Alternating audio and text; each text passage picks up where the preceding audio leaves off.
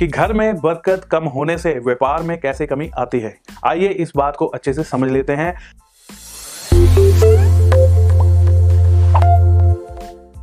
अब आप सोचेंगे कि रसोई घर क्यों? रसोई घर के ऊपर ही इसका असर सबसे पहले कैसे पड़ता है? अब जिसका काम धंधा बहुत अच्छा चल रहा है, पैसा आ रहा है बिज़नेस बहुत बढ़िया चल रहा है, उस समय में आप क्या करते हैं? बहुत अच्छी अच्छी जगह पर जाते हैं, पकवान खाते हैं, बढ़िया रेस्टोरेंट बढ़िया होटलों में जाते हैं। घर के अंदर भी जो है, आप बढ़िया बढ़िया जो है, फल, सब्ज़ियाँ, बहुत सारे फ्रूट्स बहुत सारी ऐसी ऐसी महँगी चीज़ें, दूध, घी, मक्खन, ऐसी बहुत सारी चीज़ें जो है आप अपने घर पे लेके आते हो। बहुत सारे जो है, राशन भी जो होता है घर का, वो भी जो है पूरा उस समय में आप कर देते हो। मिनटों स्किंटों में जो है बढ़िया बढ़िया पकवान जो है बनने लग जाते हैं। कई तरह की चीज़ें जो है, रसोई घर में आ जाती हैं। कई तरह के जो है हेल्पिंग टूल्स भी जो है महँगे महँगे आप उस समय में लेकर आते हो। तो ये चीज़ें जो है, बरकत में दिखाई देती हैं।